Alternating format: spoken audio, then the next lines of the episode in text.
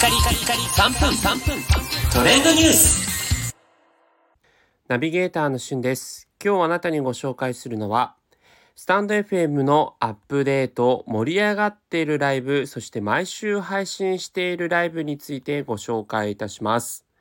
皆さんね、もうあのトップページのところで、えーもう変わっているので、ご存知だと思いますけれども、この度スタンド FM のアップデートで、今までになかったね、えー盛り上がってるライブ、毎週連続ライブの欄が新設されました。こちらね、なんか、あ、こういうような、あの、カテゴリーというものがつくんだっていうので結構驚きだったんですけれども、えー盛り上がってるライブの方はですね、こちらはどういう条件でここにピックアップされてるのかというのは、えー運営側の方では開示されていないんですけども、まあおそらく察するに、えー実際のこうコメント数だったりとか、まあリスナーの参加者数だったりとか、そのあたりの部分のところが、え実際にこう起因してるのかななんていうふうに思っています。で、実際にあの盛り上がってるライブの方を見てみても、なんかめちゃくちゃこうコメントが、なんかすごくもうものすごいスピードで流れていくというようなことのライブだけではなくて、わりかしこうコメント自体はスロースペースっていうようなところでも、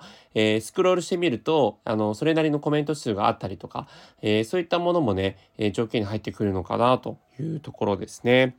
なので、こちらはまあ、たまたまそこにこう、入るみたいなことがあり得るんですが、毎週連続ライブの方はね、えー前週、そして前々週、それぞれに一度以上ライブを配信しているチャンネルが表示されるということで、まあ、これおそらくこう週に1回レベルっていうようなあの段階なので、かなりね、えーこちらの方に入ることは、えー毎週やってればできるのかなというところですね。なので、このカテゴリーができたということで、えー毎週連続してやっていこうというふうに思われた方も多いんじゃないかなというふうに思うんですが、皆さんいかがでしょうか？私ライブはね、こう不定期配信みたいな感じだったので、あの毎週やってた時もありますし、まあここ最近はもう本当にフラッとやるっていうような、えレベル感なんですけども、あのスタンド FM のね、やっぱりこう、